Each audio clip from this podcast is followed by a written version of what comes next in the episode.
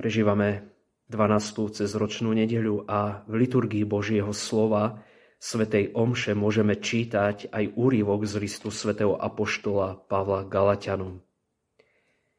Veď skrze vieru v Ježišovi Kristovi ste všetci Božími synmi.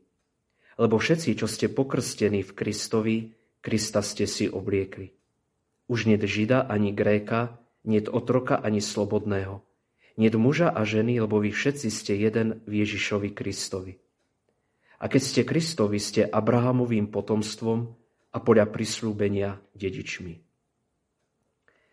Keď som uvažoval nad týmto úrivkom svätého písma, tak ako kňaz som si predstavil chvíľu, keď vysluhujem sviatosť krstu.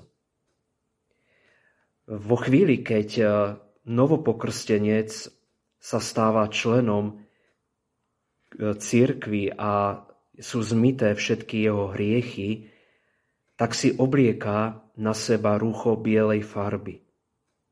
Týmto oblečením sa chce práve povedať to, čo hovorí v dnešnom čítaní svätý Pavol. Stali sme sa novým stvorením. Už viac nie sme starým stvorením. Už viac nie sme, nie sme e, živočišným človekom, ale duchovným človekom. Sme hlboko zasadení a vrastení v Ježišovi Kristovi. Ďalej, čo ma oslovuje v tomto čítaní, je hneď nasledujúci verš.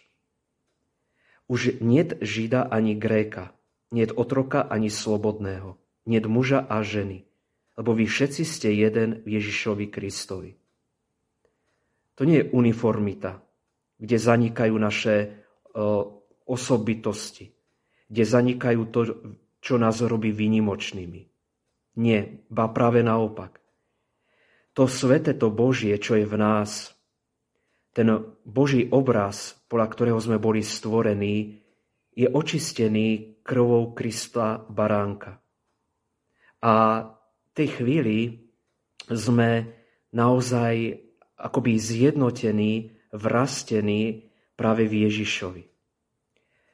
Je to ako keď je nejaký strom. Strom, ktorý je možno veľkým organizmom, pozostáva z koreňa, kmeňa, vetiev a lístia. Ale všetko je jeden strom, jedna rastlina. A pritom to všetko, čo robí tým strom krásnym, je jeho jedinečnosťou. A tak chcem vás pozvať aj pri uvažovaní nad týmto Božím slovom, aj pri slávení tejto 12.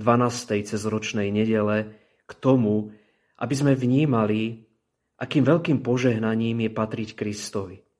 Že už nepatríme ani noci, ani tme.